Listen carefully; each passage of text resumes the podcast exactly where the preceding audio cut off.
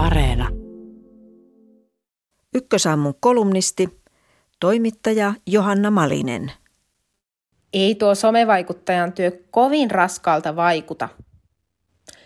Käsi ylös ne, joiden mielestä 6510 euroa kuukaudessa on liikaa sponsoroituja alushousujaan ja minttuyrtti sitruunakastan ja muffinsejaan esittelevälle some-influencerille. Nämä sitaatit ovat oivallisia esimerkkejä siitä, kuinka sosiaalisen median vaikuttajien työn arvoa lytätään julkisessa keskustelussa rajusti. Sosiaalisen median kanavissa tehtyä työtä väheksytään erityisen kärkkäästi keskustelupalstoilla, kuten anonyymissä Jodel-applikaatiossa, josta ensimmäinen sitaatti on napattu. Toisaalta vähätteleviä asenteita ylläpitävät myös perinteiset mediat.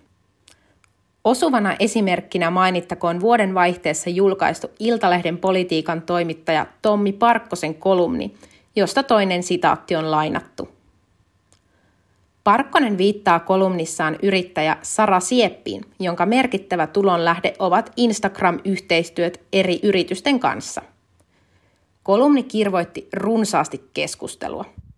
Moni somevaikuttaja kertoi törmänneensä toistuvasti siihen, että oman työn arvoa kyseenalaistetaan.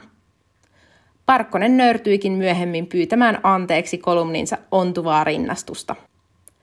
Sama teema nousee esiin myös Ylen Työnä oma elämä podcast-sarjassa, jossa moni vaikuttaja kertoo kohdanneensa uransa aikana vähättelyä ja ennakkoluuloja.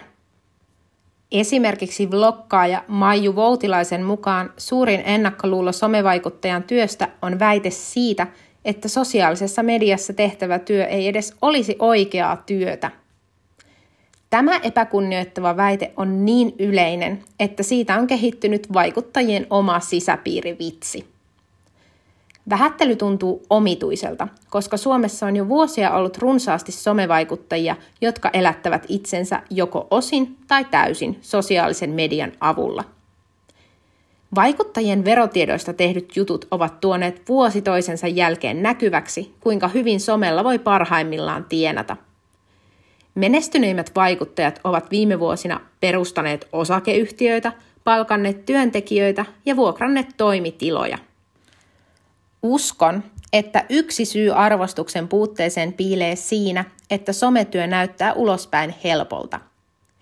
Kun somevaikuttaja vaikkapa markkinoi Instagramissa hotellia ja julkaisee kuvia vaahtokylvystä champagnelasi kädessään, hänen työnsä ei tietenkään ensisilmäyksellä vaikuta kovin haastavalta.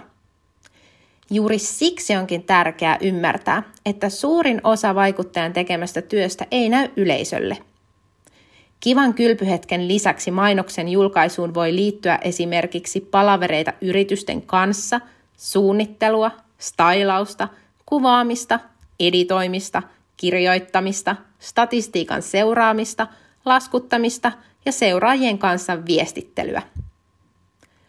Onneksi somevaikuttajat ovat myös itse alkaneet puhua yhä avoimemmin työstään ja yritystensä ansaintamalleista – Esimerkiksi vlogkaajat Janne Naakka ja Sita Salminen ovat kertoneet seuraajilleen YouTube-videoilla yritystensä tuloista ja menoista. Avoin rahapuhe auttaa hahmottamaan paremmin, kuinka somevaikuttaminen toimii, mitä se vaatii ja kuinka sen ympärille on mahdollista rakentaa kannattava bisnes. Lisäksi on hyvä muistaa, että vaikuttajaksi ei noin vain ryhdytä, vaan takana on usein jopa vuosien ilmainen työ – Ennen kuin oman somen voi kaupallistaa, on oltava näkyvyyttä tuova sitoutunut seuraajakunta ja selkeä brändi. Kaikki vaikuttajan sisällöntuotanto ei myöskään voi olla mainoksia, joista saa rahaa.